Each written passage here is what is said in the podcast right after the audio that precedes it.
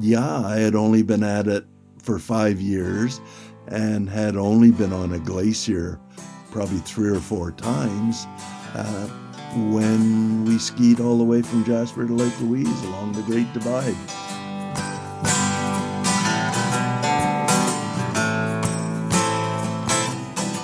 So we used the maps that A.O. Wheeler had made in the 1920s when he was surveying the Alberta BC boundary.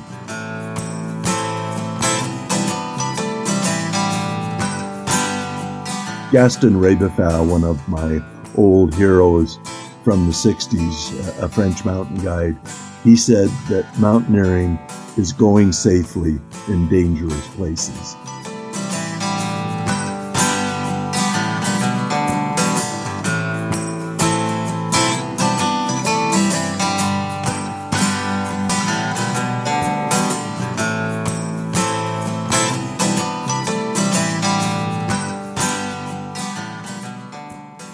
You're tuned in to another episode of the Avalanche Hour podcast, your source for great conversations within the snow and avalanche community. I'm your host for this week, Dom Baker from Nelson, BC. The Avalanche Hour podcast is proudly presented by Wyssen Avalanche Control, safety through innovation. The goal of this podcast is to create a stronger community through the sharing of stories, knowledge, and news amongst people with a curious fascination for avalanches. Thanks to Cameron Griffin for producing this episode. Well, it's late March as I record this, and it's definitely feeling like spring in southern BC. This hasn't been the snowiest winter season in BC, and the snowpack in the Kootenays is definitely below average depth. That being said, the theme this year has been quality over quantity, and I know I have had great skiing all season long. It seems like every time we have had a rain or wind event that ruined the skiing, it more or less reset right away with another storm. This time around, however, we're into a spring diurnal cycle. Melt during the day, refreeze overnight. Gotta time that corn cycle, and there's great skiing to be had out there. Well, I got a great conversation lined up for you today with Canada's mountain historian, the one and only Chic Scott. Chic Scott has skied, climbed, and guided his way around the world with many notable achievements to his name. Just to name a few, he did the first Jasper to Lake Louise traverse along the Great Divide, as well as the first winter ascents of Mount Assiniboine and Mount Hungabee. He did the first alpine style ascent of Mount Logan, the tallest mountain in Canada, and was the first Canadian to summit a major Himalayan peak. He has taken this passion for the mountains and combined it with a deep interest in mountain culture history, going on to write numerous guidebooks, articles, biographies, and historical accounts of skiing and mountaineering in the Canadian Rockies. I could go on about his exploits, but let's let Chic do the talking. Without any further ado, here is my conversation with the legendary Chic Scott.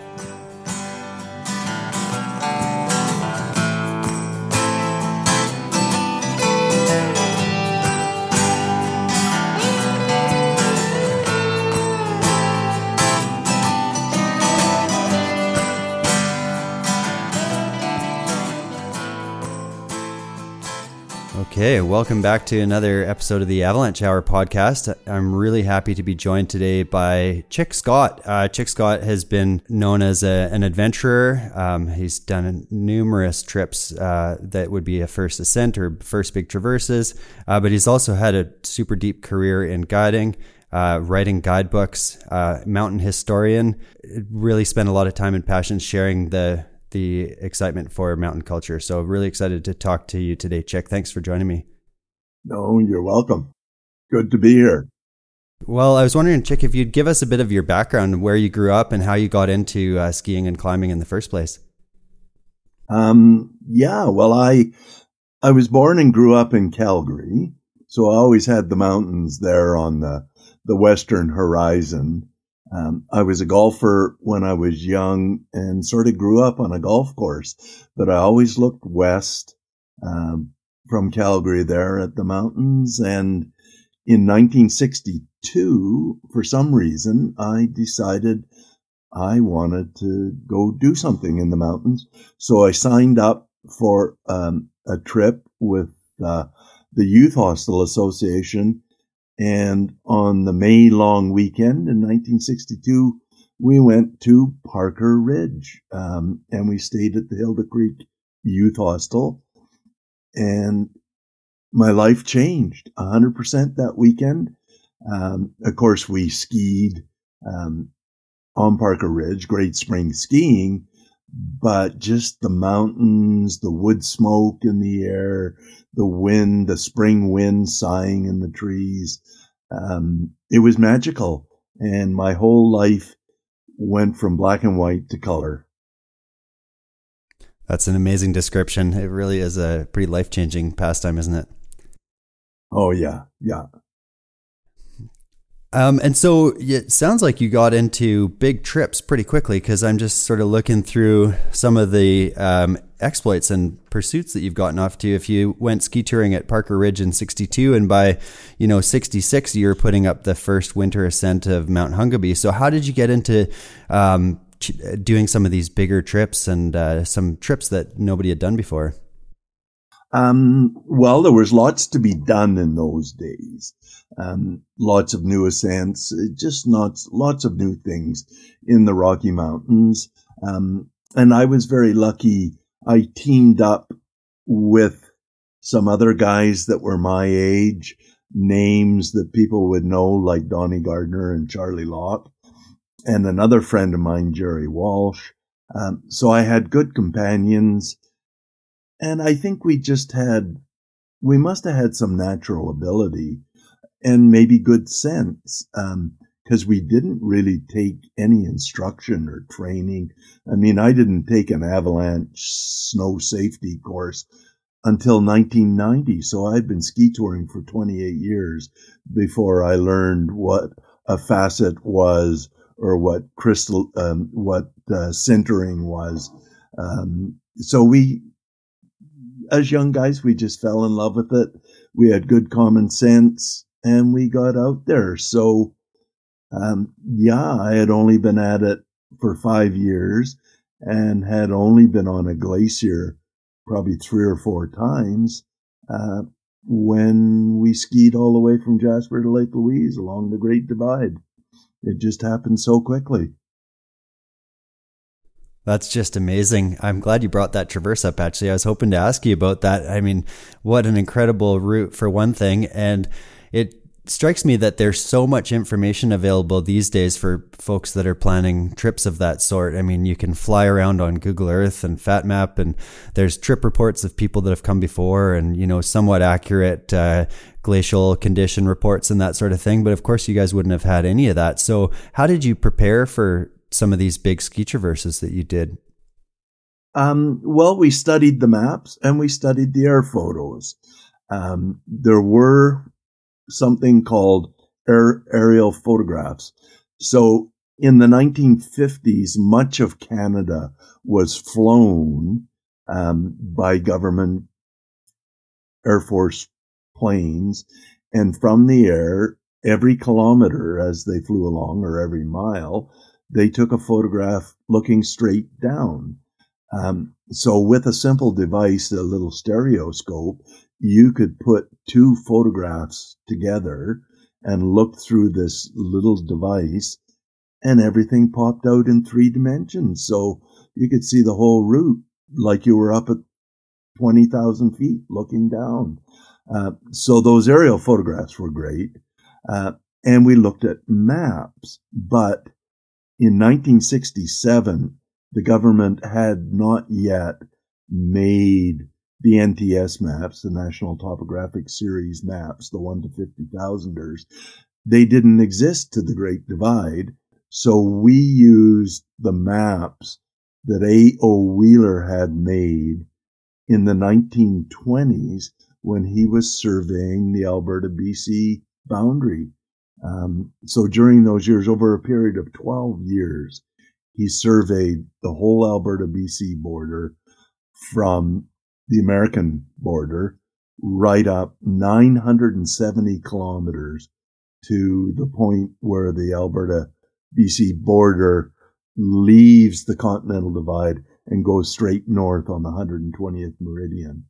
So these maps, although they were very old and they were done by hand, beautiful maps. They were fabulous and they worked just fine. So that's what we put took on the trip was these old maps, and uh, and they were just fine. But there was very little information.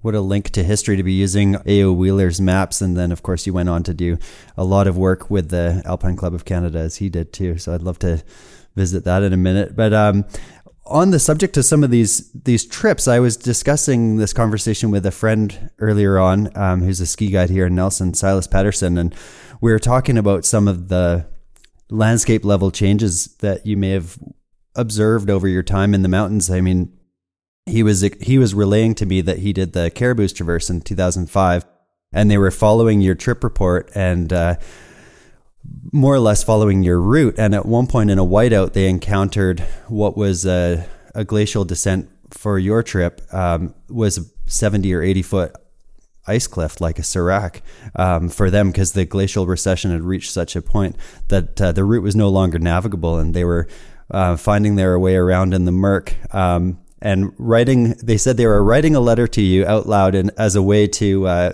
keep morale high and talking about what they were observing and how it was different from what they read from your trip report so i was wondering if you have any observations on things that you've seen change in the in the rockies over your time spent there um, well yes i certainly have seen lots of changes with climate change and the recession of the glaciers one of the places that is most obvious is the route up the Peyto Glacier, uh, up onto the Wapta ice fields. It's almost impossible to navigate now. I think I haven't been up there for a few years, but back in 1967, we had hadn't heard anything about climate change, but um, glacial melt had been going on for 150 years, at least 200 years. The last, um, what's called the mini ice age, ended 250, 300 years ago. And since then, glaciers have been receding. Um, but of course, it's speeded up so much recently. Um, yeah, it's a shame. The, the Great Divide Ski Traverse I call the, the vanishing or the disappearing adventure because it's not going to be there in a hundred years. There's sections of that that are no longer passable in the original route. Yeah, there are places on the Great Divide Traverse, most notably um, the big uh, Alexandra Icefall going up um, onto the Lyells, uh, up from the Alexandra River. That's 6,000 feet up this huge tumbling glacier. And it's very steep and it's just all becoming chaotic. Um, yeah, I don't know whether you can still do it. It is a shame, as you said. So check uh, some of the big traverses that you did. Some of the first, I mean, um, first Jasper to Lake Louise traverse, um, first Rogers Pass to the Bugaboos um, in the 60s and 70s. You know, you're first Canadian to summit a Himalayan peak, and you know, first Northern Selkirk's traverse, and many more. First Alpine style ascent to Mount Logan. I was wondering if you'd have a story or a notable moment in in the wild places during those times that really stands out to you still to this day. Oh, hundreds of them. I mean, just fabulous. And I should clarify, we didn't do the first uh, Bugs to Rogers Pass traverse. We did the second traverse. It was done first in 1958 by a group of American, four Americans. But uh, uh, yeah, I noticed they wrote up a little um, one or two page report in the Canadian Alpine Journal, and I was reading it and said, hmm, we should do that. But over the years, uh, God, all of those different adventures, there have just been dozens of fabulous moments. I remember a moment in the Himalayas. I was out by myself in a blizzard, uh, high on a, a real narrow ridge and I was soloing and, and I just had this fabulous feeling of, of confidence and strength and just being um, capable. Um, you know, going in the mountains, I, I don't like being scared and I don't like being on the edge. Some people do, but not me.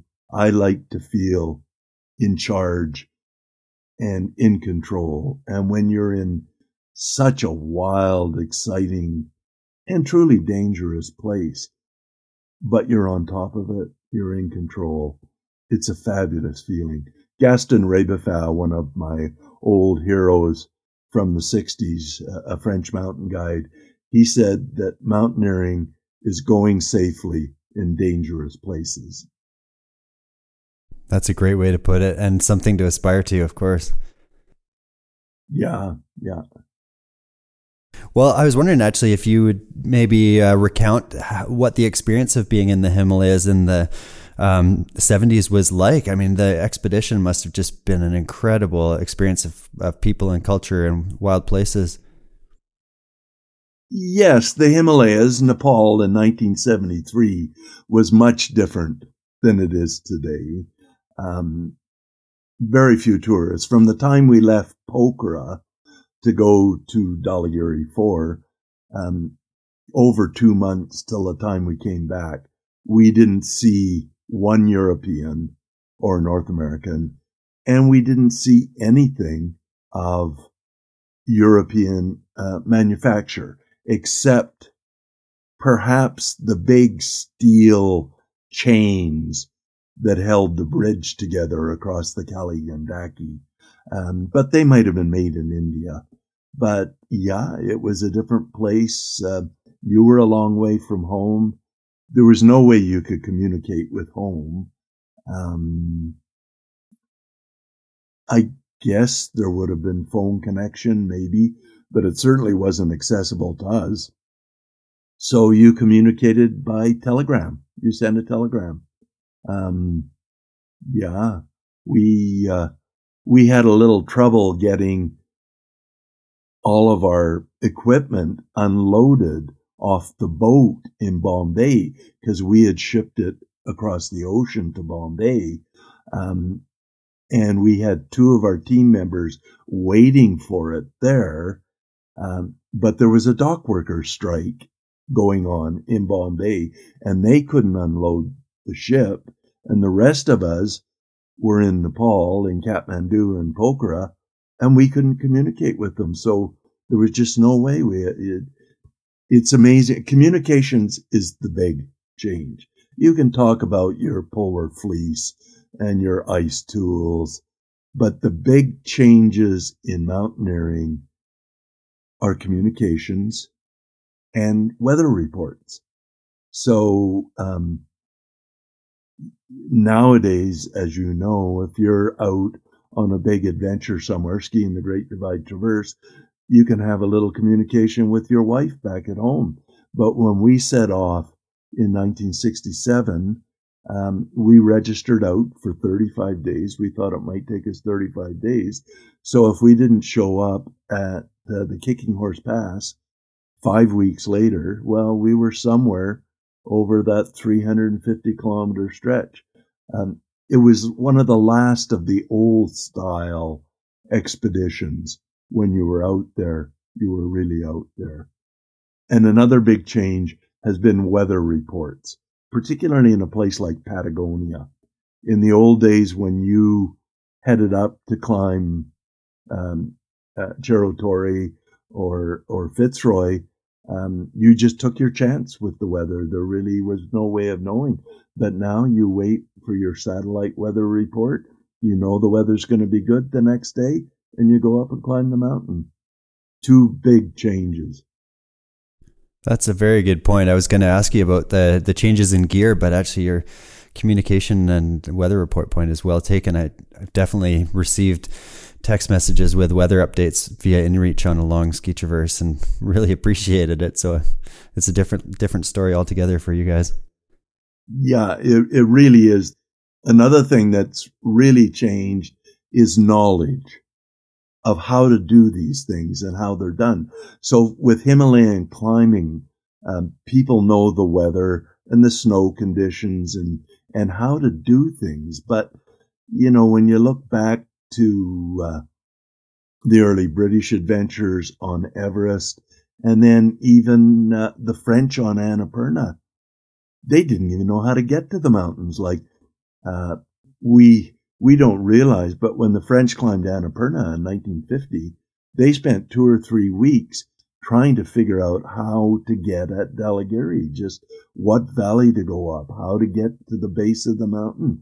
And in the end, they wasted over half their time trying to get at Dhaulagiri. And then they realized when they got up there, it was beyond them.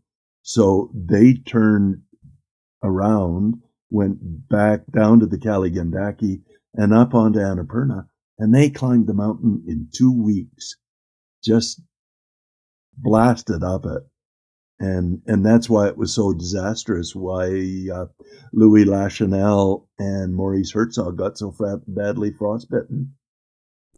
Amazing. Yeah. Wow. What, as you say, like just even the, the mapping and everything that we have available to us is, would have saved a lot of that grief.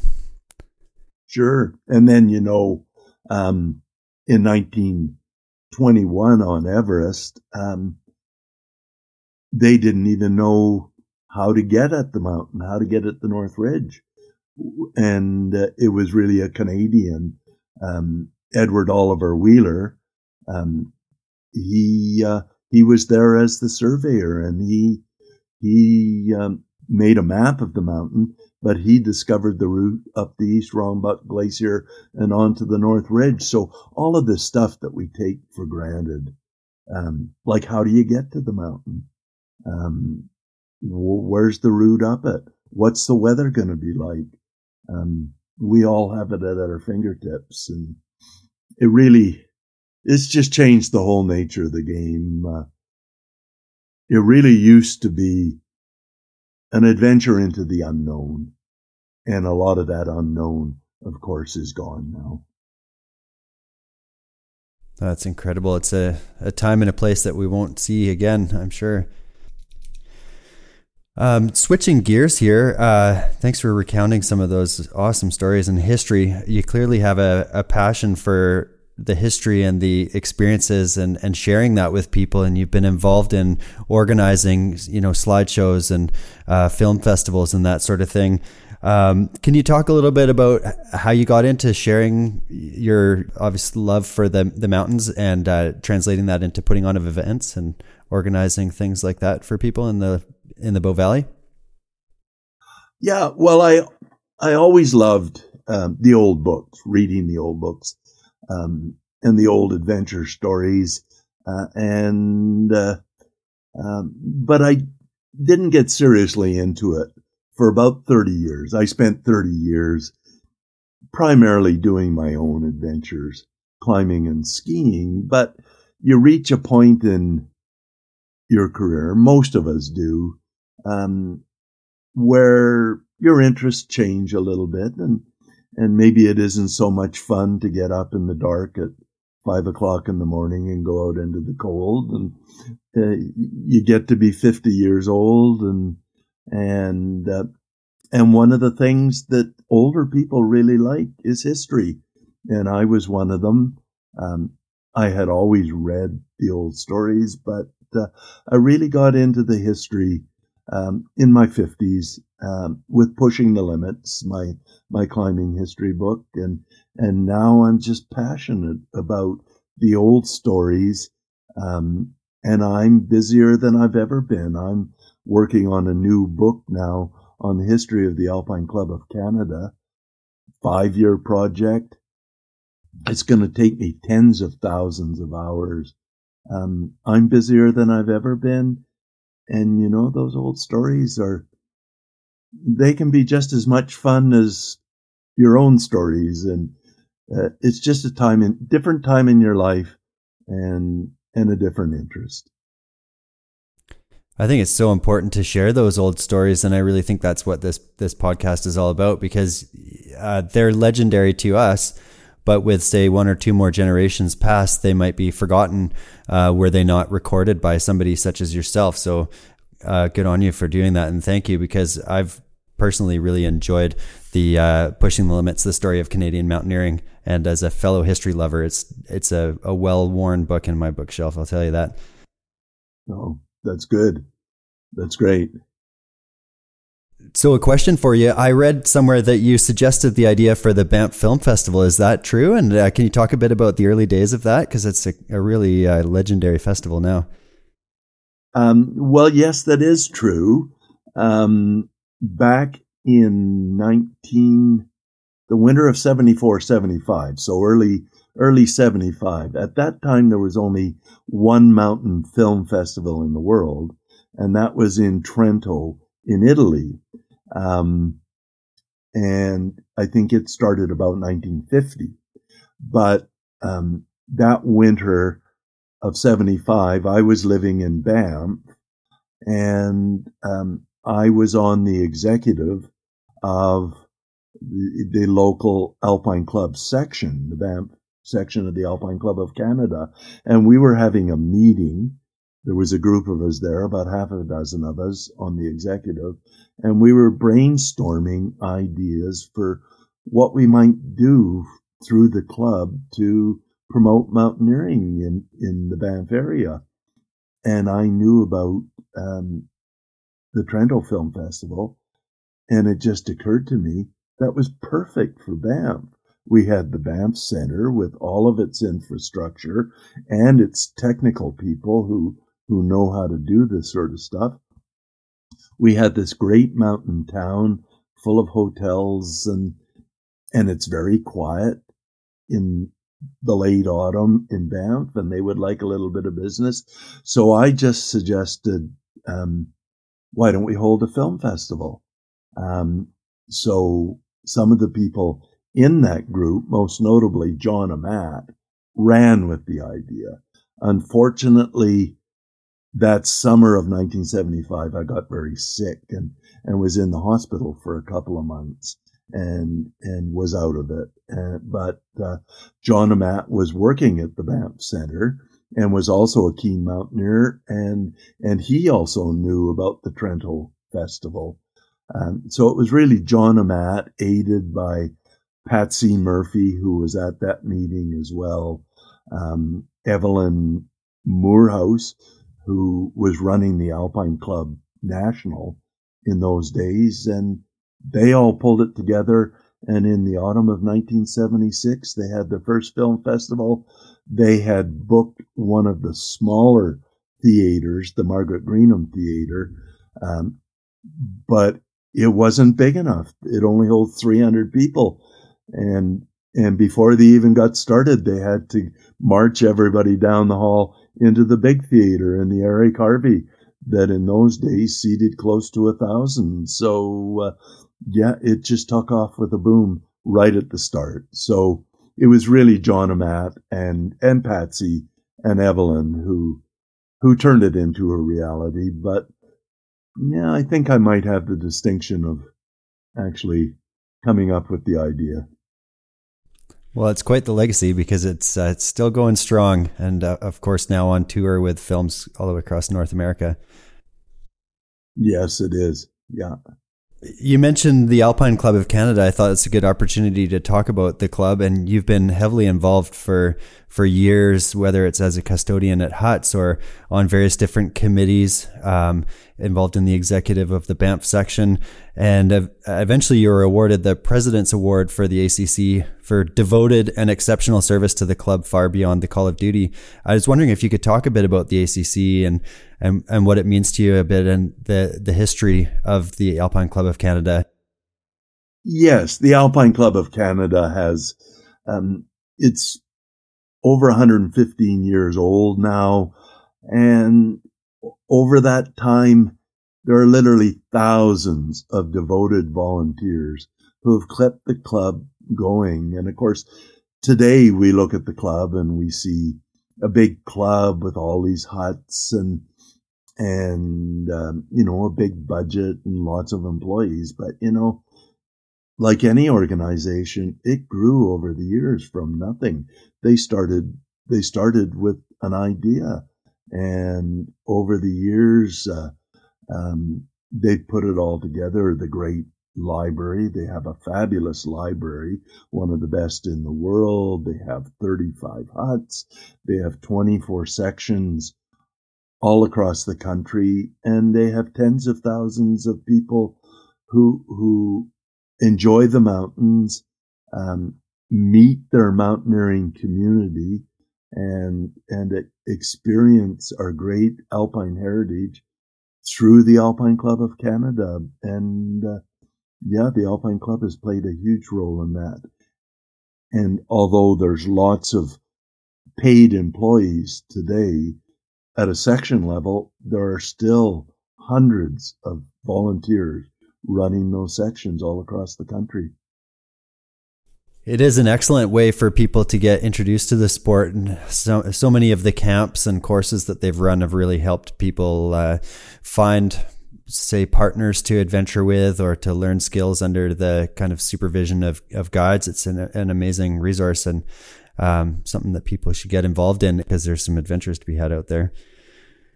So, uh, Chic, you also led some trips for the ACC, and I believe you uh, led a group up Logan, including a, a, gentleman who was 71 years of age. I was wondering if you could tell us a bit about that uh, that experience.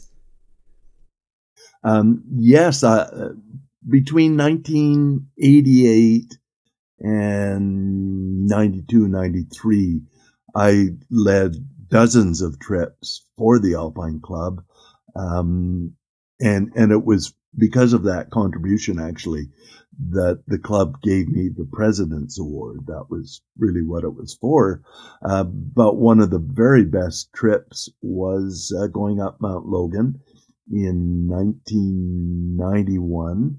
Um, and in the group was Don Forest from Calgary, very fine climber himself, but he was 71 years old and and being 77 now, I can tell you being 71 years old is not like being 21 years old. And, and, uh, yeah, and Don made it to the top. Um, fabulous. Uh, I remember going across the summit plateau, uh, really cold, 30 below, a wind blowing, gray. And here you are at close to 20,000 feet. And, and Don was getting tired. I knew he was and he was right behind me on the rope and he was bundled in this big red down jacket. And about every 15 or 20 minutes, I'd stop and I'd turn around and I'd say, how are you doing, Don? And out of this hood, this, this down jacket would come, I'm okay. Just keep going. And we did. um, I had to make a funny decision on that trip um, out there in the wind.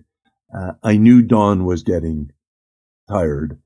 Um, and if he collapsed, he would probably die really quickly of exposure. And, you know, I just wouldn't be able to do much. Uh, we didn't even have a tent with us or a stove. We wouldn't have been able to carry him. And I just made the decision. He knows his body. He's been mountaineering for 50 years. He knows what he can do. Um, and I couldn't turn around then. He would regret it the rest of his life. So I just decided, we'll keep going. Yeah, if he does collapse, he's on the way up. That's when he died. And, and I could go back to his children, to his daughters, uh, Sylvia and Kathy, who I knew quite well, and say, well, he was doing what he wanted to do.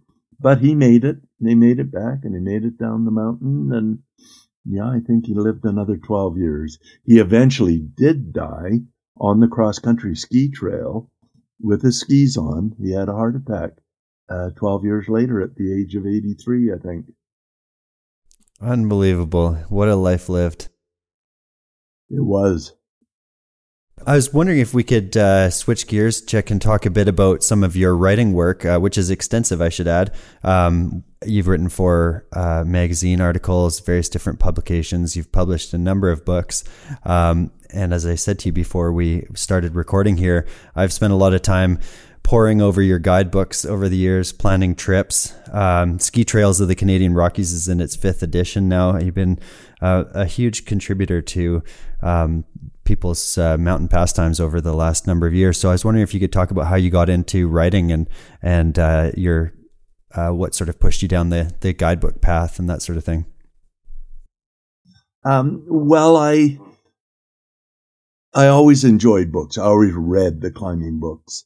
Um, and I enjoyed mountaineering literature and I, I read the real good quality literature, the novels, um, historic novels, the Tolstoys and the Dickens and, and all of those books back when I was in my, my twenties and my thirties. So I've always loved words.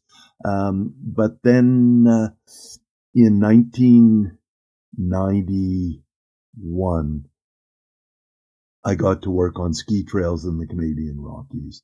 Um, now I had planned of doing ski trails way back in 1975, 76.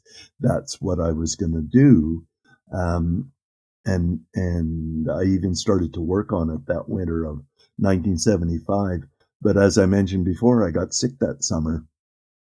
I ended up in the hospital and somebody else wrote the book.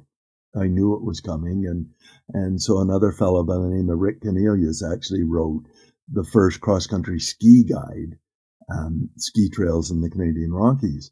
But by the end of the 80s, the book was out of print. Um, I had done a lot more skiing and was back into it and had recovered. Um, so I went to Rick and asked him if he was still interested in the book. And he said no and Tony Daffern at Rocky Mountain Books went to uh, uh, the publisher of Ski Trails, Summerthought, and they weren't interested either. So I teamed up with Tony and Jill Daffern at Rocky Mountain Books, and my first real commercial book came out in uh, at Christmas 1992, Ski Trails in the Canadian Rockies. And since then, just kept going. 1994 was Summits and Icefields. And then the next year in 95, I got into the big one. I got into uh, pushing the limits. And that took six years. And it eventually came out in 2000. That was huge. And by then, I was a writer. That's what I did. I still like mountain skiing. Uh, the climbing was pretty well done by then. Um, but uh, I still love the mountain skiing and going to the huts and and the books just followed after that. The book on Yamnuska in 2003, uh, Powder Pioneers, The Ski History, 2005. And then the next year, the big break for me, Hans Gmoser died um, very suddenly in a bicycle accident in 2006. And I was at loose ends. I didn't know what I was going to do. But Margaret Gmoser, his widow, um, who's an old friend from Calgary. Uh, within 10 days, she said, Chic, would you write the biography of, of Hans? So I did. And, and that was a fabulously interesting project and took me three years. Um, and uh, I, I sort of consider that my best book. I, I think I got it right. Uh, honest, but not too honest, personal but not too personal. And I knew that Hans wouldn't have wanted me to embarrass or hurt anybody. So I don't think I did. So yeah. And those people close to Hans, like Leo Grillmair and Franz Dopf and, and Philippe Delesalle and of course Margaret, I think they all really liked the book. So, so I consider that one of my best. Is there a bit of uh, pressure involved with writing a book about a, a, friend and somebody that you've known for a lot of years? Um, I don't feel the pressure. To be honest, I don't feel pressure. Um, it's a great honor to be asked to, to write a book like that. I know there were half a dozen other people out there in the mountain community who would love to have written Hans's biography, but Margaret asked me, and so I knew I had uh, had a responsibility to get it right. But I knew the story so well. Um, back when I started in the mountains in the early '60s, that was before heli skiing had even been uh, um, invented, and I went on uh, a trip. I actually in 1963, I helped Hans and Leo carry a wood stove, a big full wood stove, into the Stanley Mitchell hut. Yes, we carried, they the two of them actually carried 150 pound main body of this stove into the hut. So that was when I first met Hans, and I had watched his career all those years, uh, and we had become very good friends in later years. And uh, so I knew the story, and I knew the people, and I also knew all the people who were close to him, and they trusted me. So, uh, so I think I got that one right. That's amazing. And you've gone on to tell the stories of uh, many folks in the Banff scene there with uh, fireside chats at the Whyte Museum and, you know, obituaries for folks such as Roy Anderson. And um, yeah, it's an amazing, you've become the mountain historian for that, that area. I seem to have got that, uh, that position. It's, it's a great position. I love telling the stories um, I get lots of good feedback. Uh, lots of people thank me. Uh, the fireside chats have been a great success. We're doing one on Thursday, this Thursday, with Ted Hart, who um, wa- ran the Whyte Museum for 38 years and uh, was the mayor of Banff in the 1990s. And he is a historian and he's written a dozen books. So we'll have a great time up there on the stage on Thursday night. And, and yeah, there's 20, 20 fireside chats now, and they're all on the Whyte Museum website. Chic, as you might know, this uh, podcast is originally based in the in the states, though it's become more of a, a, global thing, which is amazing and and shows people's passion for for the sport. And so, just to our um, listeners not in Canada, if you're unfamiliar with the Whyte Museum, it's uh, W H Y T E We'll make sure there's a link in the show notes. And uh, that's the White family of uh, Brad White, who was a guest on the podcast uh, two years ago. And that's a good listen if you haven't had a chance. Their website is amazing. Not only do they have the fireside chats, but they also have a wonderful archives. Um, and there's some fantastic old historical photos on there of early mountaineering. I love the old photos of uh, women in hoop skirts and hobnail boots working their way up some pretty serious mountain terrain. Yeah, it was a different era. It's a great story, and that's one of um, that's one of the things about the mountain adventure, the mountain community, is that we really share a history and a legacy and a literature.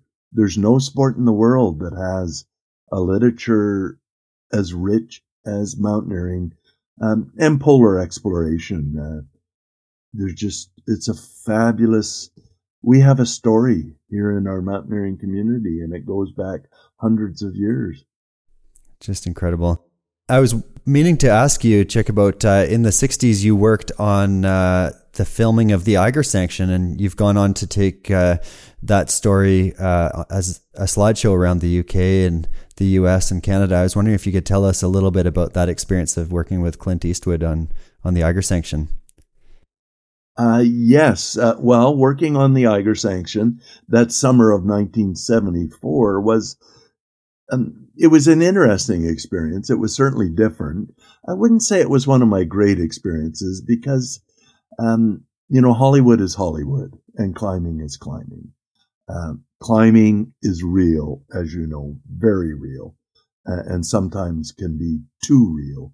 Uh, but Hollywood like all the dead guys in the end, uh, get up off the floor and wipe the ketchup off. And, and, uh, so I wrote an article about it a few years later called Fantasy and Reality, filming the Eiger sanction. And yes, it was right there on the Eiger where fantasy and reality came together.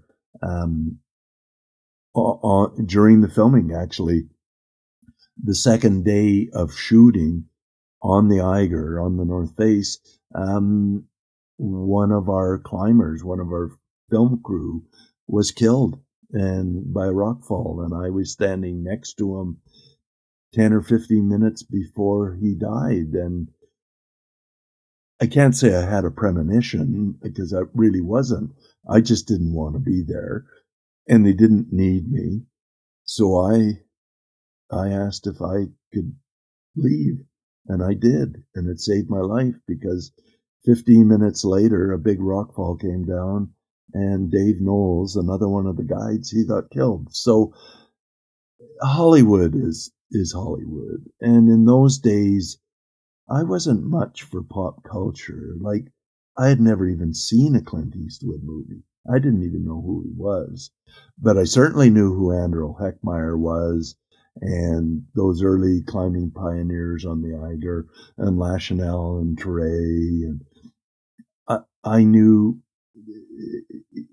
the history of the Eiger was was my odyssey. It was it was my history. It was it was the story that one of the stories that had inspired me. So uh, to go over there and take part in this silly sort of fantasy um, was pretty strange. Clint was a good guy.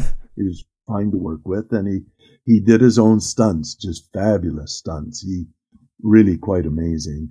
Um, and the film crew was was great. And but uh, I was a climber, and you know I never. I'm still not interested in Hollywood. I I prefer reality.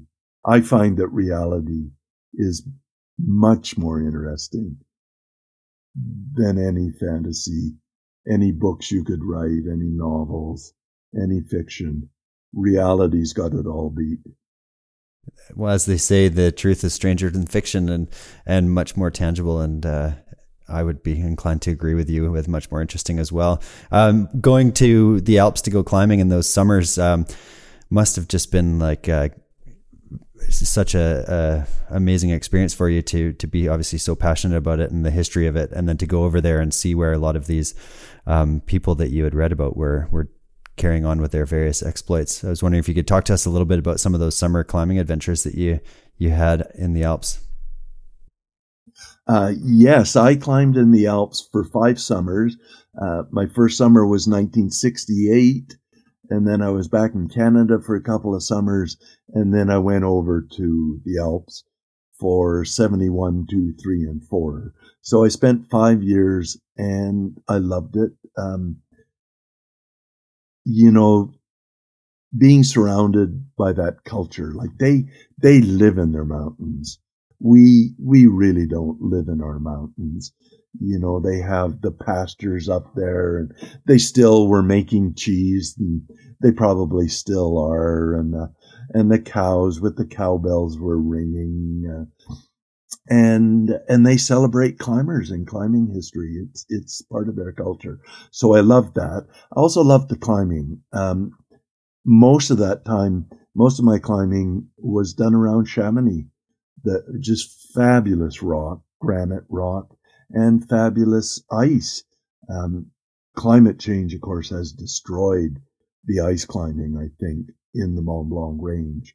But in those days, um, they had these big two and 3,000 foot sheets of 60, 70 degree ice, um, just fabulous alpine ice.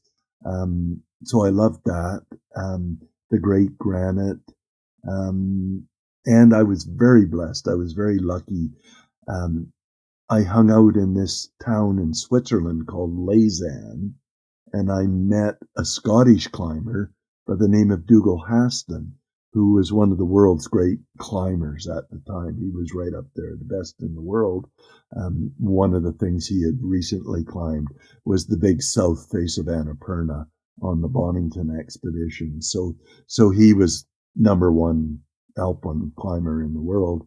Um, so I worked for him as a guide and I got to guide Mont Blanc and the Matterhorn and all sorts of great climbs and waterfall climbs, uh, or not waterfall climbs, um, uh, rock climbs, great rock climbs. But, uh, um, yeah, I had a great time. And, and of course it was the seventies. There was a great soundtrack.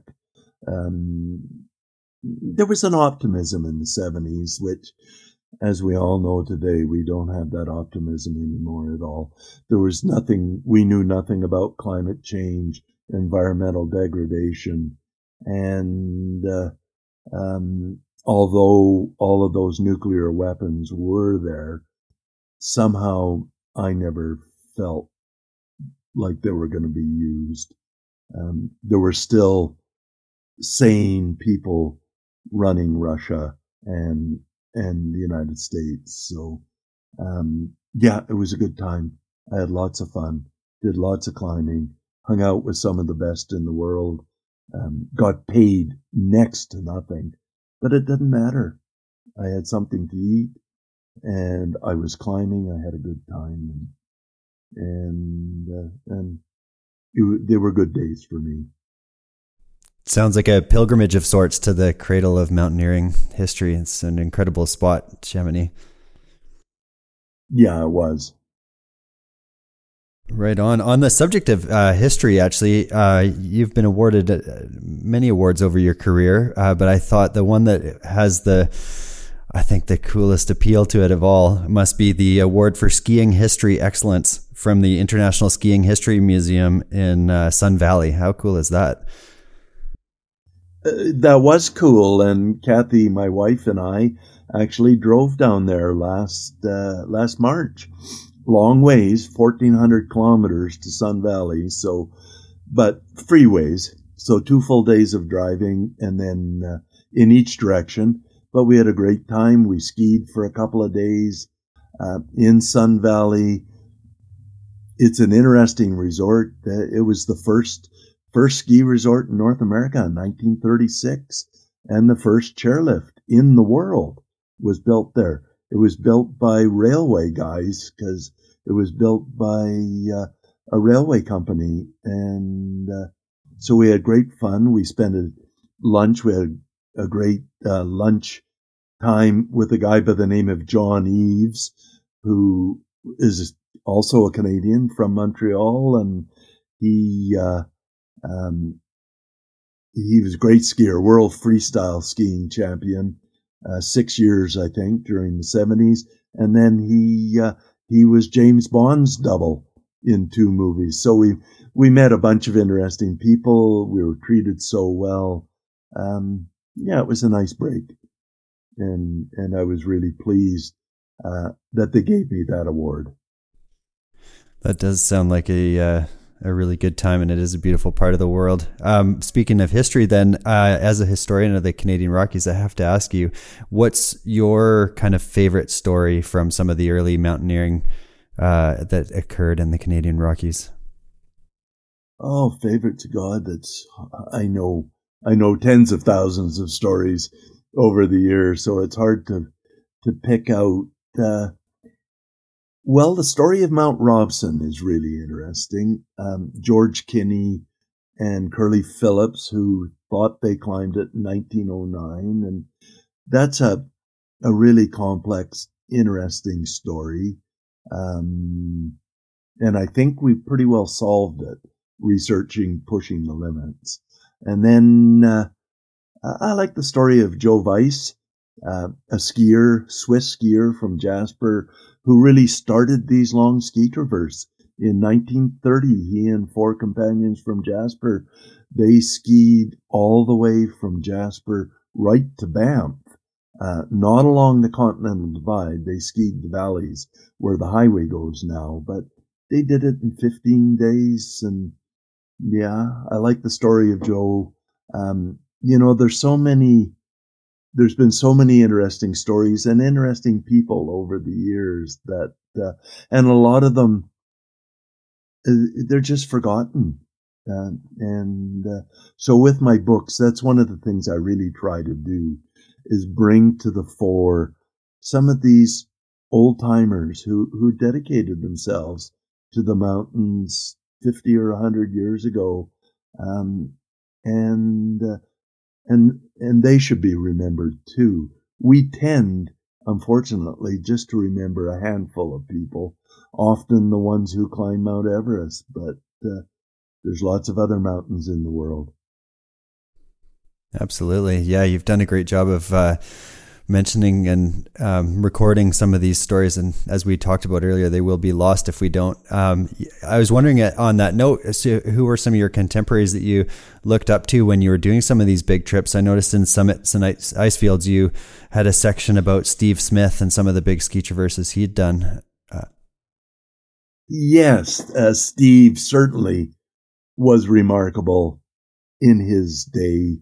Um, one of the big trips that he and his companions, Bob Saunders, Errol Smith, and Mel Hines, the four of them, in 1979, they pulled sleds all the way into Mount Logan, climbed the mountain, went all around the mountain, and skied back out 49 days um, unsupported by, and it's the only time since 1925 that Mount Logan was climbed um, without using an airplane.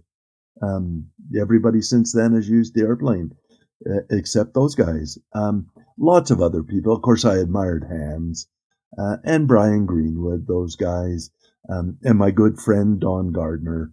Donnie is one of the under celebrated people in the Rockies. There are some of us here um, in the local community have tried to get him recognized but he's very modest and very shy and and he won't accept any awards. So uh, yeah he just sits there in the background but an amazing amazing person. Um, yeah and now with my my work on the alpine club i'm discovering all those those men and women for the last 115 years who have just dedicated themselves to the mountains and and they will be celebrated in my new book Awesome. I look forward to reading that, the long history of the Alpine Club of Canada. It's amazing. Well, it's been really interesting to talk to you, Chic. I really thank you for taking the time to have a chat. I was wondering if I could ask you a, a, one last question about if you have any um, sort of a near miss or like a real learning experience that you've had in the mountains and uh, a story perhaps that you'd w- be willing to share with us. Uh, near misses. Well, I did have one maybe my second year of climbing, um, me and my friend Jerry Walsh were going up, we were climbing the south ridge of Mount Edith, which is right near Bantry. It's a beautiful spire um, that you can see from just a bit west of Banff. And we got, it was early in the springtime, and we got about halfway up the ridge, and we decided that it was too hard so we decided to go down and we were going to rappel. So I hammered in a piton and it sang beautifully as I hammered it in. And in those days, we didn't know about slings. So we just threaded the rope through the eye of the piton. And my friend put the rope between his legs and wrapped it around his body in the old Dülfersitz rappel. And he started to lean back and for some reason, I lifted my hand up and put my hand on the rope and ping, and the piton popped right out as he leaned back. And I grabbed the rope. I, I was holding the rope and I pulled him in. Um, so close. Um, he, he certainly would have gone. He was over the edge. Um, and he would have fallen to his death. He would have taken the rope with him. Um, God knows what I would have done, but it was just instantaneous, just that close. And it didn't happen. So, as they say, close only counts in horseshoes and hand grenades. And, uh, and so it was fine. So we hammered the piton in again and really hammered it in.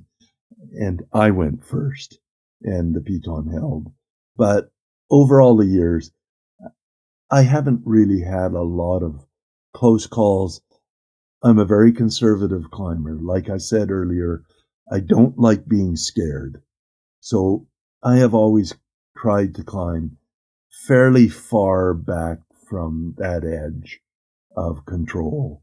And uh, I've never been much out of control on my climbs. And I could have climbed harder things and I could have had a better career, but I also could very easily have been dead too. And, you know, I wanted to live to be an old guy.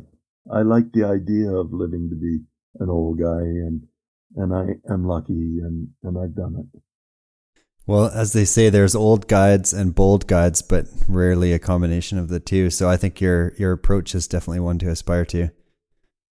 It has worked. On that subject, when we talk about uh, incrementally working way up in your comfort zone and staying back from the limit, you, you talked about how you did your first avalanche course in the 90s after skiing for almost 30 years in the backcountry. Um, can you talk a bit about your approach to assessing the avalanche hazard and uh, making your terrain decisions as you were doing some of these these big trips at the time? Well, we just used our common sense in the old days and a gut feeling, and it worked pretty well. And uh, terrain evaluation, of course, is the key. Just stay away from steep and deep terrain. And of course, that's what everybody's looking for these days is steep and deep. So obviously there's going to be accidents. We just stayed away from steep and deep. You can have a lot of good skiing on 25 degree slopes um, and of course, when we skied those big traverses, um, it was about traveling. It wasn't about skiing. Um, for a lot of them, we had cross country skis on. We actually used cross country skis. Um, so I've been very conservative over the years. Um, and I've chosen lower angle terrain. Um, to be honest, I knew and I still know and even during my guiding years, if I stand at the top of a big 30 degree slope, to be honest, I just can't say 100% that it's safe. I, I admire the guys who do, and I guess they know because we're not having a lot of, certainly the heli ski industry has reduced the number of accidents, but um, I just don't know snow stability well enough. And when you get on top of a big slope, 30, 35 degrees, 2,000 feet below you, deep snow, I just, I've realized that I don't know enough um, to, to, to make a, a proper safe decision. And how you do it when you have a dozen clients behind you, I can't imagine how you can do it all day and safely. The stress of doing that and the responsibility, I couldn't do it. Yeah. So I admire those guys who lead all that steep heli ski train, but it's something that I never felt I could do. That really is quite the uh, the the profession heli ski guiding. There's nothing like that pace and um, as much as you try to leave yourself margins for safety, there's there's such operational pressure, especially you've got a few groups sharing a helicopter. So yeah, hats off to those guys. In fact, that re- reminds me, a friend of mine who's a heli-ski guide asked me to ask you if there was any of the places that you've gone into the mountains, the numerous adventures that you've had, and you were to go back to one of those places, where would that be? where would I go back? Now, I can tell you one place that I really enjoyed. Uh, I've skied through it three times on the southern part of the Great Divide Ski Traverse. And I spent a week there once just exploring and ski touring. And that was the Freshfields. I loved the Freshfields. Great ski mountaineering, great ski slopes. You know, and it's easy to get there now. Uh, on three occasions, of course, we skied all the way down from the Columbia ice fields. So that's how we got there. But on one occasion, uh, I flew in. You can land right up at the, the Barlow Col on the, it's right on the edge of the park. You put your pack on and you ski right out into the middle of the ice field and they're all around you. Great skiing. And then on the way out, uh, because the helicopter can't land in the park, you have to ski back up to to the col, uh, the the Gilgit Col, and then down um, below the Mummeries, and the helicopter can pick you up there. That was a problem in the old days because of communication and weather and timing with the helicopter. But with our modern communication now, you can just get there and call the helicopter and tell them that the sky is blue and to come and pick you up. So it, it's a great place. And uh, uh, it's probably getting busy, but uh, if you're looking for something that's a little farther back, that was a great spot.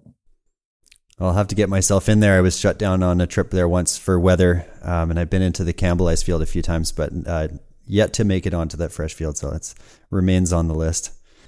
Yeah. Excellent. Well, I do really appreciate you taking the time, Chic. I feel like I could keep asking you historical questions for for days, um, and I look forward to reading your newest book there, the history of the Avalanche uh, Club of Canada. Good luck with the writing process. That's no small task. Well, you're welcome, and thank you for this uh, this opportunity to tell some stories. Fantastic. Well, hopefully we can do it again sometime, and I, I look forward to it. Um, and if anybody is interested in more stories, the fireside chats with Chic Scott will be on the Whyte Museum website. We'll have a link in the in the show notes there. Great, thank you.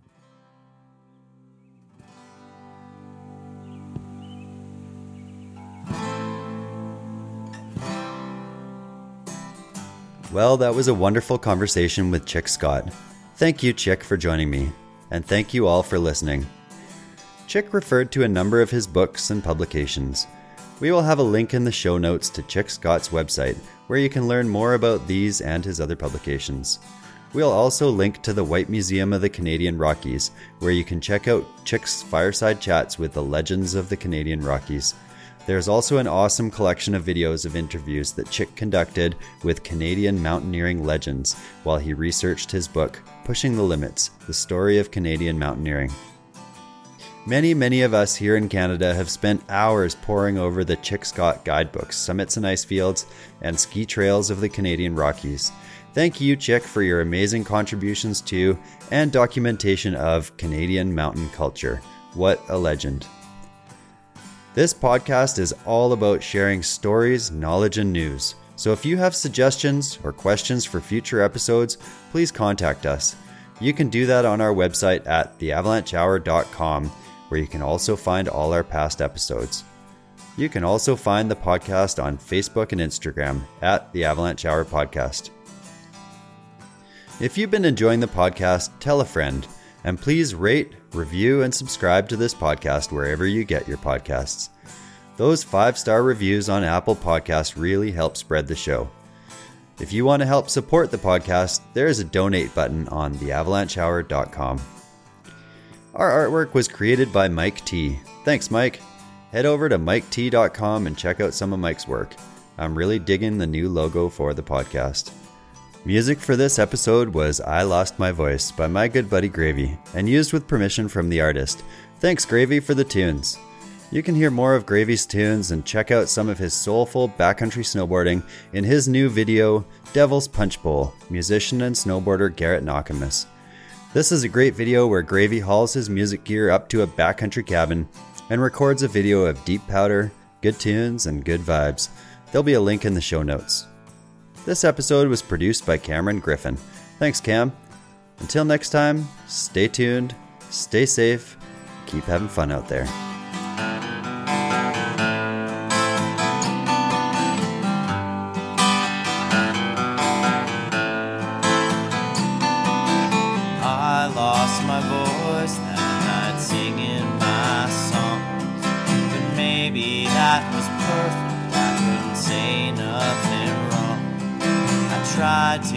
By, smile and dim